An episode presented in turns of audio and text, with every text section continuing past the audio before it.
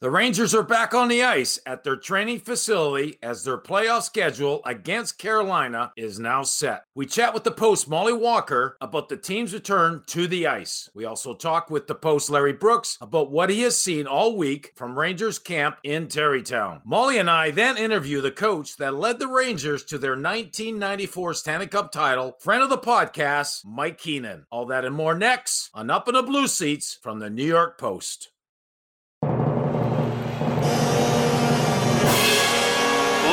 Gentlemen, we ask that you direct your attention to center ice for a special presentation.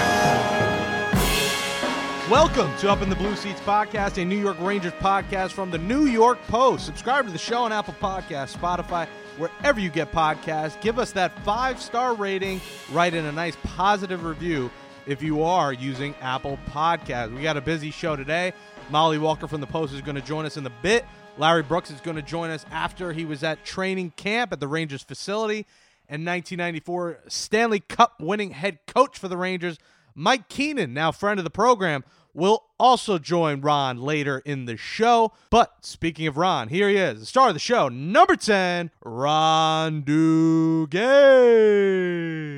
Thanks, Jake. Yes, there is a level of excitement right now because hockey's back. Hockey's back on the ice. Players are in training camp. Rangers are in camp. Our friend Brooksy is there reporting. We'll talk to him later. And because we understand the importance of coaching, we love Coach Quinn. I want to get some feedback from the last coach who won the Stanley Cup with the New York Rangers, and that's Coach Iron Mike Keenan. I'm going to want to ask him what's it like during these circumstances of things being different? What's it like to be a coach and the coaching?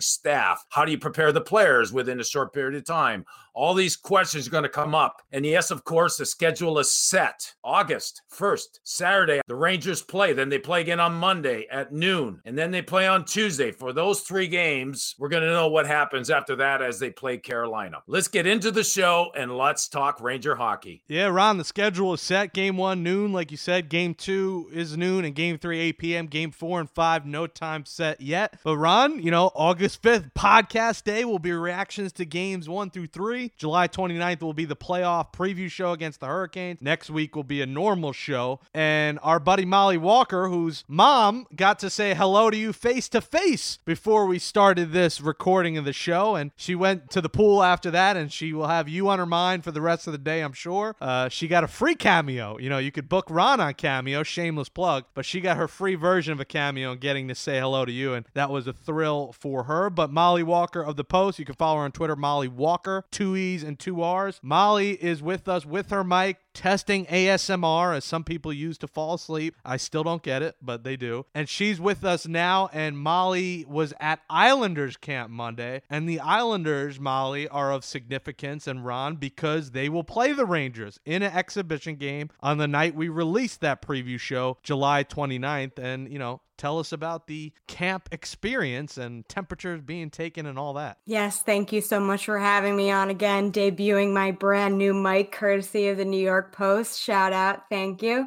And yes, thanks for Ron to Ron to making my mom's day as usual. So as far as training camp, um, it was so great to be back in the rink. Obviously, just, just smelling the crisp air of the ice was exhilarating, honestly. Uh, but lots of different protocols, obviously, not the usual training camp is in recent years. I had to have my temperature taken upon entrance, and I had to fill out a whole form that said I hadn't had any symptoms or contact with anybody that could possibly have the coronavirus before I entered. And then we all media members had to sit very far apart, and everybody had to wear a mask the whole time. But you know what? Hockey was going on on the ice, so it was a okay in my book. So, Molly, uh, we're going to talk to Larry later on as he's back in the dressing room around the players.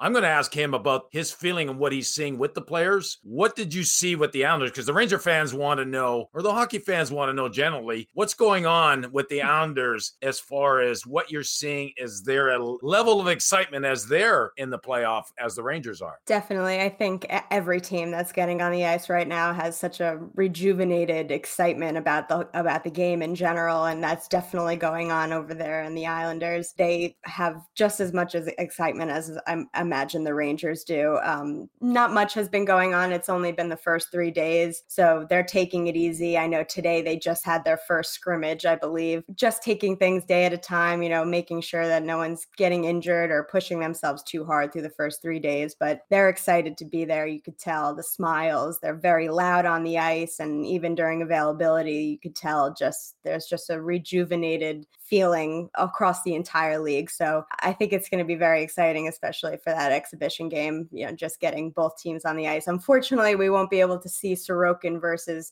Shesterkin just yet. Sorokin did sign um, on Monday, so he can't play, unfortunately, as per the NHL and NHLPA's agreement, but he will be with the team soon practicing, and he is probably going to accompany the team to Toronto as well, even though he can't play. So they're trying to integrate him into into the culture here, obviously, as soon as humanly possible to get a, a leg up on the Rangers and Shesterkin for the 2021 season. I'm curious, did guys look rusty? Did it look like they've been away that first day? It's like, you know, the first day at camp, they put the sign with your name on it. My name is Jake. And did guys look like they, you know, didn't belong there or were they up to speed? You know, I wouldn't say didn't belong there. Uh, there were a couple of call ups from Bridgeport. So obviously those players stood out a little bit more just because they weren't in NHL shape to begin with with. Um, but there were a lot of conditioning drills that went on to start the first day of camp, and and players looked a little winded, but that's natural, especially with a lot of players not having any access to ice whatsoever um, over the quarantine. So, but otherwise, uh, everybody everybody looked great and just happy to be there in general. But I wouldn't say out of place or, or out of shape. So the Rangers have some conditioning to do too. All right, thank you, Molly. Thanks for the update, and uh, we're going to move on into the show. Thank you. Joining us now after attending Rangers practice all week at their training facility is Hall of Fame Rangers beat writer from the New York Post, Larry Brooks. Follow Larry on Twitter at NYP underscore Brooksy. Read all of his Blue Shirts coverage in the Post and at nypost.com. Larry, welcome to the show. Thanks for taking the time. I know you're busy right now. I would love to know because I'm a little bit jealous that you're actually at training camp watching the guys back on the ice. You've done three days now. What's it been? Been like for you from day one to day three, the experience of actually going back under these unusual circumstances? It's abnormal, but at the rink, though I'm, you know, standing behind the glass wearing a mask. Um, there are spots demarked for the reporters so that we're socially distanced. And obviously, we're not allowed to interact with the players. All communication is being done by Zoom calls. But in the rink, there is an air of normalcy. You know, it was it was actually kind of refreshing to get in my car and drive, you know, drive up the sawmill and turn off into the rink and walk through. There's a temperature check and a symptoms check for the uh, journalists as we check in, and we're we're brought to the press room, and then we're escorted into the rink. But you know, so so there's you know there's a bit of an adjustment, hardly onerous, not very difficult to wear a mask for an hour. You know, it's it's it's hardly the great inconvenience. It's hardly an assault on our freedoms. But when you're watching when you're watching them skate, it's like any other day. honestly, it is. Uh, so from that sense, that degree of normalcy is is very welcome. It's it's been uh, it's been an oasis in in what's been a desert of the last four months. So, what were your thoughts when right out of the gates, Coach Quinn said, "Look, it, I want everyone to understand this is not training camp. This is getting ready. We got two weeks. We got to get ready. We got to get focused to play into the Stanley Cup." What were your impressions of that statement from Coach Quinn? I thought it was appropriate. I thought it was on mark, and I and I thought that listening to Mika Zibanejad first talk about uh, the reason for the team to be there was to win the whole thing. That you know they're not there just to be there. They're not there for a participation trophy. They're there to win the Stanley Cup. And then Henrik Lundqvist talked about the fact that he doesn't think there should be any limits for what the team expects from itself. So I, I think that's the message, and I think it's been communicated well within the organization. I think it's been communicated well by the organization that this is serious business. You know, this is just not a lark. Um, they're here to compete, and they've got two two weeks to ramp up and get ready for a playoff series. If you were to go back three months ago, let's say the Rangers were two points out and they fought hard to get in that position. They make the playoffs, and the playoffs would have started in April. So, my question to you now, three months have gone by. That team that would have gone into the playoffs then, compared to now, do you think this team now, because it's so young, this team is would be in a bet is a better place now to compete in the playoffs? Where if they would have started in April with their inexperience? Good question. Uh, I'll, I'll, have to I'll have to put that one in my pocket and, and ask one of them. I'm not sure because had they made the playoffs, they would have gone in with a surge of momentum. You know, it, it they still had an uphill climb to get there. They had they had lost four out of seven, two, four, and one in their last seven. So they, they had lost some ground in, in their last three, four, five days. And they were it, it was it was going to be a difficult task for them to make it. They might have been able to do it. So and and but if they did, they would have gone in on an upswing, a real surge. Now, you know, they're flat foot, just like everybody else. And it's it's kind of an impossible question to answer because we're trying to gauge how every player has come back from this physically and emotionally and and not only on the rangers we have no idea about any team you know, really, it's it's the great unknown. I think that the time off maybe helped a couple of the younger guys. I think maybe Kaapo Kakko may have caught his breath. Um, I think some of the guys who aren't used to playing, uh, you know, the kind of minutes they had, like Adam Fox, even Adam Fox had a little time off may have been beneficial. I'm not sure anyone would have recommended four months off. So I, I don't know. I, I, I don't know if playoff experience is going to be as big big a factor as it normally is. We don't know how teams are going to react to playing in front of new fans. And so it's a really good question, but I think, like so many others, the only answers will come after August 1st from Toronto. So, you know, we'll see. I also think actually a benefit to them clearly you know Chris Kreider was was injured at the break. We have no idea whether he would have been able to come back after he had talked yesterday uh, about the condition of his foot back in March. So he's healthy. And remember too that Igor Shesterkin had been hurt too. He had just come back from the uh, automobile accident that he and and Buchnevich were in, in in Brooklyn. And so his game I don't think was quite at the top when we let when we uh, left him. And uh, I'll tell you what, I don't want to make a big deal out of this, but the Rangers had a scrimmage today and Shesterkin was lights out. I mean, he was terrific. So you know, I, I think there are some positives. I think there are some negatives, and you know, we'll just drop the puck on August first, and then when it's all over, we'll be able we'll be able to uh, look smart in retrospect. I guess I was asking you that question because I know it's only been three days. I'm probably going to ask you this again next week because you know what it's like when you see a young person and you don't see him for two or three months, and they come back and like, oh my god, he's different, he's bigger, he's stronger, he's got a hop in his step, he's talking different, right?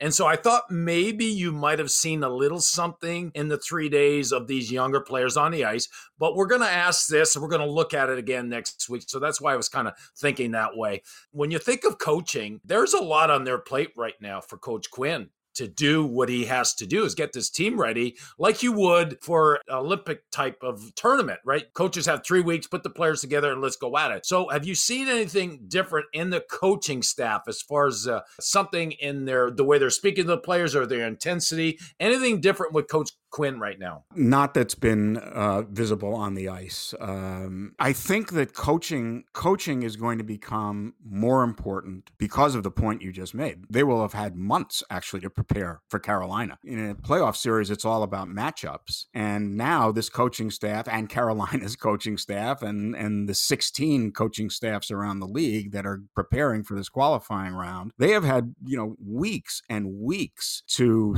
do video scouting to hone in on their team, to hone in on the matchups. And so I think that the coaching and preparation is going to be extremely significant. Now, I'm not sure what's, what's, again, I'm not sure how he is approaching it behind closed doors. So far, the three days, I, I think it's been more of an acclimation period. You know, get, get the guys on, try and get everybody onto the same level because people who were in Sweden were able to skate basically throughout the pause. Uh, guys in different states were allowed to skate different times. Uh, some guys were not allowed to to skate at all uh, until the last couple of weeks when uh, Phase Two opened here. So I, I I think what it looks to me on the ice, at least, that he's kept it very very simple for these first few days. They had a good scrimmage today. It was it was it was ragged. There was no question about that, but the pace was pretty good, and I think that's what he's looking for here this first week. I think it'll begin to ramp up. I think a little bit over the weekend. They're taking tomorrow off. They'll come back on Friday, and then I think that we might begin to see a, a little bit more of game specific kinds of drills. But the first few days, it's it's been about going out. Just I think guys becoming comfortable again with each other and being comfortable with what they're doing on the ice. One player that always looks comfortable, and that's Panarin. And uh, this week, uh, he's a finalist in the Ted Lindsay Award. And so I guess no surprise to you and to a lot of us. Um, I guess my question to you what are your thoughts on why you think he had a such a good year? And, and I guess my question is did the coaching make a difference where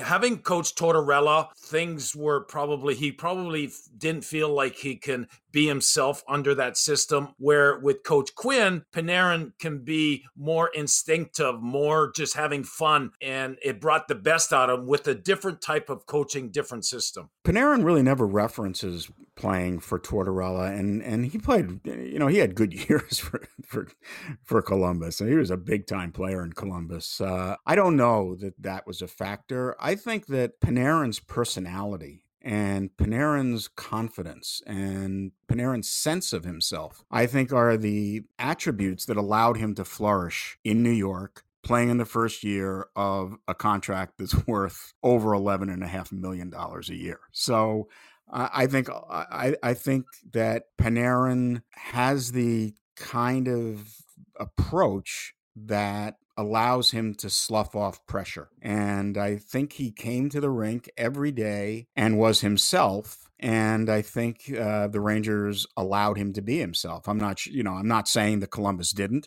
Obviously, he flourished in Chicago with the Blackhawks, so it's his talent. But I, I think it's his personality that allowed him to thrive in the spotlight that has scalded an awful lot of players. it, it is not easy to come to New York under a massive contract. You, you, know, you're judged all the time. You're you're inspected all the time. People want to knock you off the pedestal. And Artemi Panarin didn't give anybody the opportunity to do that.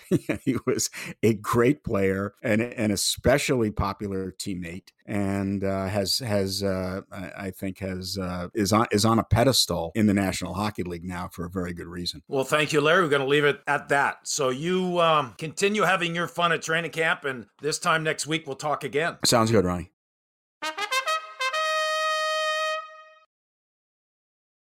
My guest today coached over 1,300 games in the National Hockey League, winning in his first season the Jack Adams Award in 84 85. Then 10 years later, winning the Stanley Cup with the New York Rangers. Welcome, Coach Iron Mike Keenan. So you were part of our first show back in New York, and um, I know things have changed. Life has changed since then. Uh, I think you like doing podcasts so much that you decided to do your own, and I guess it's called Iron Mike Podcast. So tell us about. I know you only did the one show. Tell us about your podcast. Yeah, we actually uh, did 10 of Scotty Morrison is a Hall of Fame writer. He and I hooked up in conjunction at the time with the Hockey News, who approached us. We were well uh, versed in terms of uh, interviewing some of my former players, mostly my former players, or taking subjects that uh, were controversial, like goaltending and, and uh, how we handle goaltenders. So uh, it was interesting. We'll resume the podcast once the hockey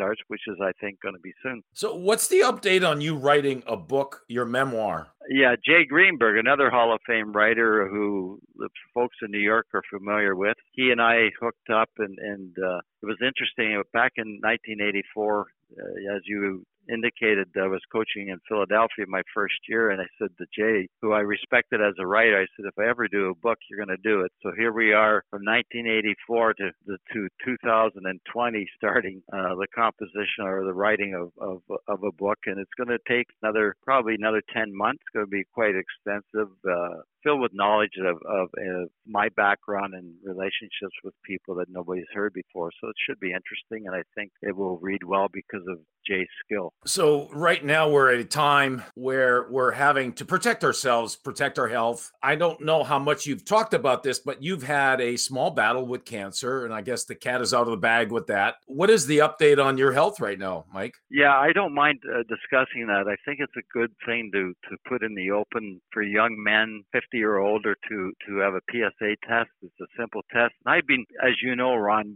we would have uh, training camp physicals every year, and I started that way back in the early 90s to go in with the players and get a physical and blood test and so on. And then in 2018, uh, there was discovery that my PSA had spiked a little. I caught it early. I had a procedure called brachytherapy as opposed to radiation or surgery. Uh, done it at Toronto Sunnybrook Hospital that is world renowned for this procedure and has done the most procedures in the world as a hospital. So very fortunate, and uh, it was a timely uh, situation just returning from China, totally healthy in the follow up uh, examination since then. And touch wood, uh, I continue to stay very healthy and I'm very fit right now with this with this virus and pandemic. I've been, as you know, and you do as well. I've been riding my bike one or two hours a day, so I continue to work on my fitness, and I think it's important. Well, that's good to hear, Mike. Um, so this past month. Again, every year that goes by, the Ranger family likes to celebrate the Stanley Cup winning of uh, 94, which you were coach. In your book, I'm I'm curious to know, do you talk about the month after winning the Stanley Cup, what that was like for you? Because you go from winning the Stanley Cup, celebrating, but then you're in the process of possibly not going back to New York for another season to, to, to repeat. You end up going to St. Louis. So what was your month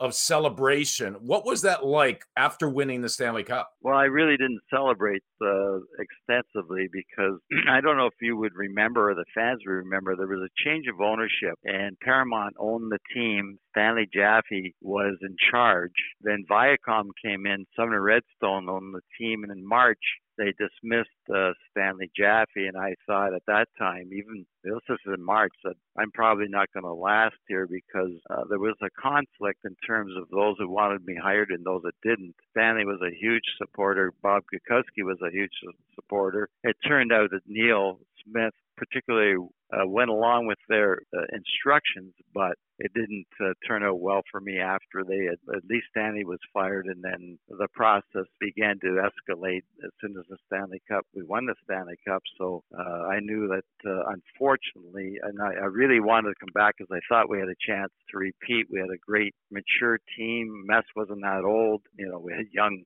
superstars and Leetch and Zubov and goaltending and the whole lineup was prepared to come back and win. But unfortunately, it didn't, and the celebration was short lived for me, actually. Mike, Jake Brown here. And before I hand it off to Molly Walker, who's with us for the interview, too, question from Twitter on that front. You kind of addressed it from at Gunny Tommy Left is I wonder if he didn't quit the chances of repeat champions. Did you think if you stayed another year that uh, the Rangers would win again in 95? Well, you never know, but we'd certainly have been uh, a favorite. We would have been in the in, in the mix to win. I, I don't know if fans would remember that the previous year uh, the Rangers never made the playoffs. So we did a lot of retooling and and brought in excellent players, and we had a, a very strong team concept. Uh, there was no deviation from any player about what the mission was and what their role was, and that's so important to a championship ingredient. I, I honestly did think that we could have repeated, or at least it would be a favorite to repeat. Uh, you have to stay healthy, and things have to go your way. But that would have been certainly our, our mission again is was to to repeat as champions. Mike, fast forwarding a little bit, after you finished your coaching career in the NHL, you went to coach in the Kontinental Hockey League. I'm just curious what drew you to the KHL as opposed to other leagues? That's a great question because that was the only league that, that was interested in me. A great hockey environment. Russia is, is very embraced in, in the game of hockey. Uh, their president Putin loves hockey, and, and they started this league that, after a fallen country, it was a great way to unite the, their nation and to have all the cities have have hockey teams, and they're all tele all games are televised and it's such a vast country in terms of time zones that games would come on at noon hour in Vladivostok, which is on the Sea of Japan. And at the time, there were nine countries, and, and the farthest uh, west was uh, Croatia, uh, along with Czech Republic, so in Slovakia. So they they had a, a wide variety of uh, opportunity to to broadcast hockey and to play that national anthem every two and a half hours. Uh, I think was part of the rationale. But yes, I went there. Coached on a, a different ice level, the Olympic size ice level, which uh, requires a, a different strategy and a different preparation as a coach and coaches to to prepare your team. And then, of course, uh, I uh, for the older folks, they know Dr. Zhivago. Uh, that's where I was in, in the Ural Mountains and heartland Russia. Nobody could speak English, so I had to learn to speak enough Russian to communicate with the community, and also at the same time uh, improve my skills to improve uh, to communicate with the team. So that turned out pretty well. I had great support from assistant coaches. Uh, Mike Pelino came from Canada with me, who had played for, for me and coached with me, and actually was an assistant coach as well with the Rangers. And Ilya Vorobiev a young coach whose father was legendary in Russia, had played in Russia, was born Russian, and played also in Germany. So we had a great staff, and, and we were able to accomplish something that no other North Americans have been able to do uh, since, and that it was to win the championship in the KHL. Mike, that leads me to my next question. As a head coach in NHL, when you started in 84 to the end of your career, how important was you having a good assistant coach to help complete you? Or did you feel like you wanted to take and have full control of everything? Assistant coach wasn't so much important to you or was it very important to you Actually, it was very important uh, to me. Even uh, when I started in Philadelphia, we had a really exceptional coaching staff. And E.J. McGuire, God bless his soul, uh, Ted Sator. We had an approach that was un- unconventional. Pat Croce was the strength and conditioning coach. Bernie Parent, we brought in veteran experienced goaltending coach. Billy Barber was a skills development coach. We had a video coach of Mike Finicchiaro. So we had uh, a team of coaches, and Mr. Snyder, who owned the team, had a football background. He felt it was important that the hockey industry capture or take on the same type of approach. You have a head coach and a, and a number of very important assistant coaches that round out your skill set as a group and then our, your ability to communicate with the players. So we are ahead of our time, and from that point on, I, I, but I even in junior hockey and, and uh, coaching university and, and American League hockey, various levels I coached, I always relied a great deal on, on my assistant coaches and because their skill set, their knowledge, their their ability to communicate with players, and and the players actually were well educated as a result of it. Mike, a couple years after that, while you're coaching the Flyers, we got another question from Twitter at the Mind Artist. Is please ask him how the '86 upset loss to the Rangers when he was Flyers coach affected his coaching style going forward. Well, that was a really interesting year. I don't know if the Ranger fans would recall, but that's the tragic the death of Pelle Lindbergh our all-star goaltender, Vezina Trophy goaltender. That was a real difficult process. I was a very young coach at the time. I think I was 34 when I started, and now I'm 35. And to lead a team through a death was very excruciating. Although we had a overall pretty good year. The previous year we set a record with 52 wins. We had 113 points in that particular year. My second year we had 110 points, but we didn't probably have the energy left. We didn't have a superstar goaltender. Bob Froese was our goalie, but Pelle Lindbergh was at an elite level. But our team uh, was a little bit drained emotionally, uh, mentally, physically from that tragic event that happened early in the season. We carried out as well as we could, but uh, the, the question is how do you change? And, and I think the thing that I can express is that when I started coaching for a living in 1979, I really started coaching as a high school teacher in 1974. You learn to adapt, and and that's how you can continue to, to be a coach in several generations. I coached in five different generations, five different decades. It's your ability to adapt, to adapt as a teacher, as a, a leader, as a coach, and and surround yourself with good, solid uh, people to assist you. That particular year, if people will recall, we we, we really outplayed them, but John Van Vanbiesbrouck was on fire, even in the final game. I mean, we just couldn't get it by them. They had a good, good, solid strategy. Ted Sator was the coach, so he had a lot of knowledge about our team because he was our assistant coach the previous year. So a lot of circumstances went into play in that particular year. Mike, I want to move forward into today. For you, when you talk about uh, the importance of your assistant coaches, the game right now is very analytical, and the coaches are using analytics a lot. How do you think you would have adapted to that, or do you think analytics would would have been playing a part in how you think and how you teach and coach versus just what you saw with your eye, what you knew about people? Well, that's a really interesting question because Ron, I went a few years to Montreal. Uh, I was invited by an analytic company to their offices. It was a very interesting process. I went through a series of tests with them, and they wanted to search out my hockey uh, IQ or how I, I thought and what analytics does. It's a it's a tool that substantiated many of the things that I thought, and at the same time, I think it has to be viewed as just another tool. As I said, we were ahead of our time in Philadelphia. We had time and ice. We we developed our own computer program before the uh, out of the University of British Columbia, even before the NHL had time on ice, and and we had a, a, a log book of everything we did every day. And at the end of the season, it was about a half a foot thick. So that portion of it today, yes, there's and it's it's integrated with computer systems and video systems is a, is a really great tool. But I think if you look at the the best coaches in any sport, particularly in hockey. We go back to Bowman and Arbour and, and uh, many others. It, it's your ability to read people and to read the situation, be instinctive, and bench management's really, really critical because, as you know, as a former player, you're not 100% spot on every night. And the coach that can identify those that are seemingly more on top of the game in one night versus another, particularly when you're playing 82 games, uh, that's critical. So I think the adaptation continues continued, and, and you know we did quite a bit of that actually in Russia uh, as a tool. We used it. You just keep evolving, but ultimately, I I think the co- best coaches are the ones that that have a high, high hockey IQ and instinct for people and and and the situations. They can read what's going on instantly. I could at the same time, you know, I I asked the the, the team at one time how many minutes are, are there in a game, and somebody always yells out 60 minutes. Well, there's actually 720 when you have six players on the ice two teams. So I, I had the skill to know exactly, almost to a minute, what everybody, what every player played for both teams at the end of the game. So you have to be very cognizant of who who's playing for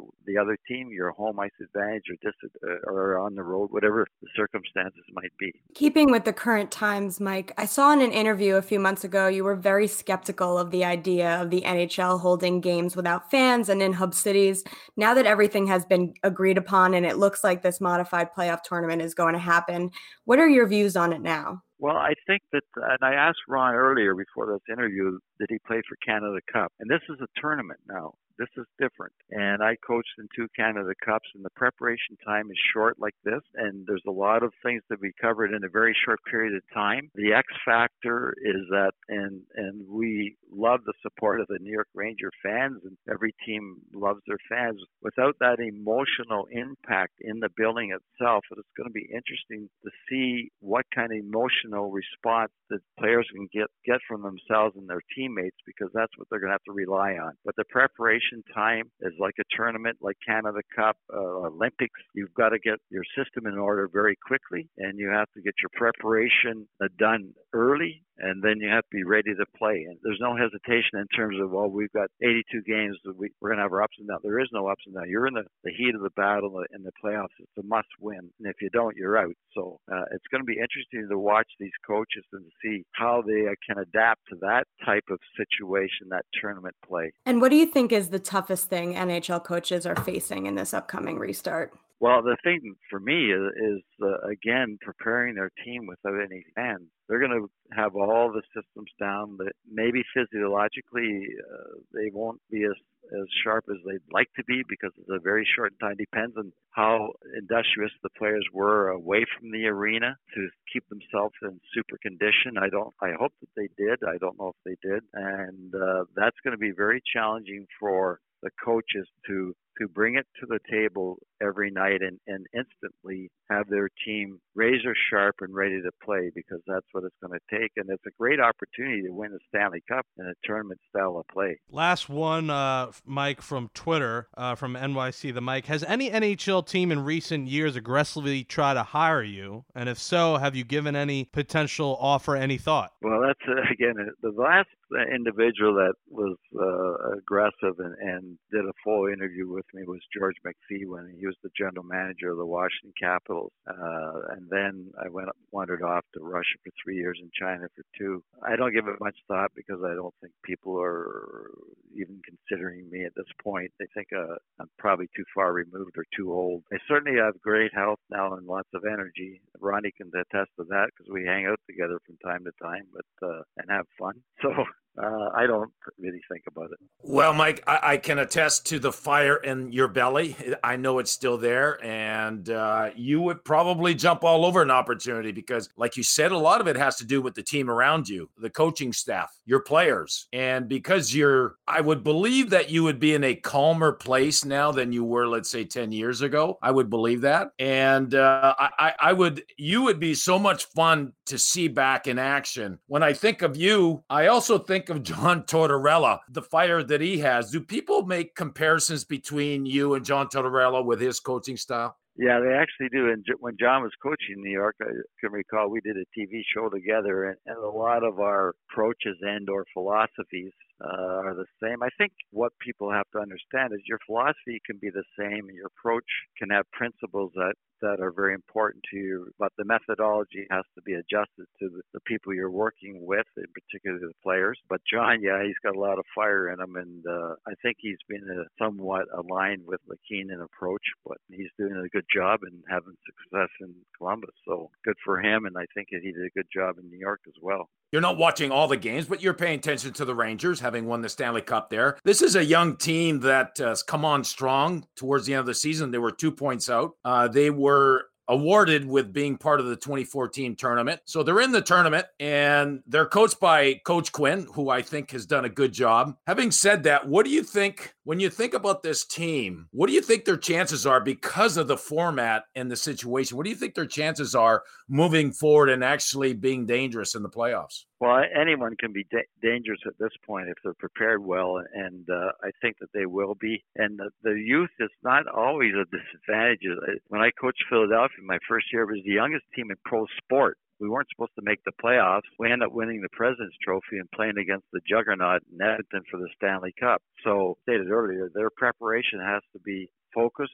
They're they can't be distracted. The coach is going to have to be firm but fair, but really firm with them because there's no deviation from what the mission has to be at this point. You don't have time. If you lose, you're out. He can take that a lot of youthful energy though, and and and boost it up and be be ready. And I think that the, in a short tournament like this, anything is possible. At least they got an opportunity. They should take full advantage of it. The, the big conversation is who starts in net. With what you know with goaltending, they have two young goaltenders that have played well this past season. Then they have Lundqvist, who's had a good career. A big reason why the Rangers have been successful in the last 10 years is because of Lundqvist. Not really watching training camp. If you see Lundqvist at the top of his game and the other kids still playing well, do you go with the experienced goaltender or do you go with Shesterkin, who finished really well as a young goaltender? Well, that's a great evaluation. As you know, I've had I had seven Vezina Trophy winners, and then Mike Richter winning the Stanley Cup for us in New York. I would watch training camp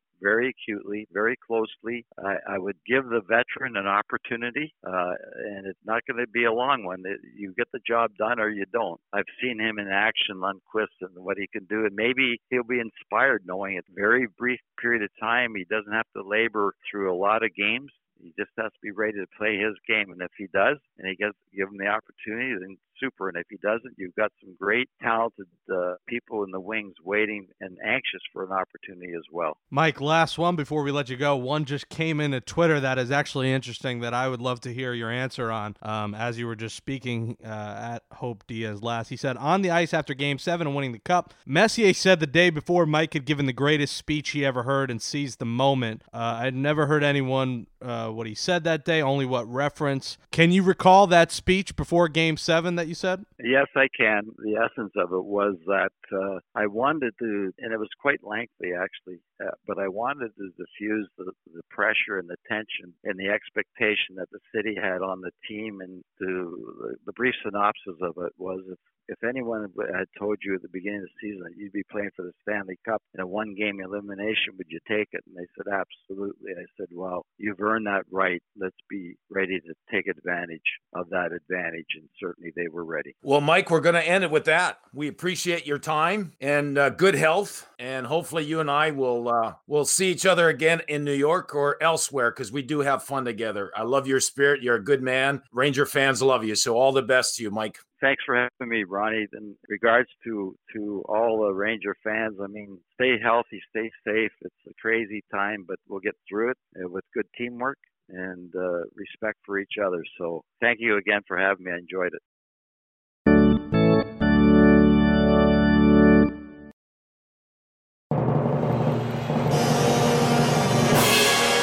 Ladies and gentlemen, we ask that you direct your attention center ice for a special presentation.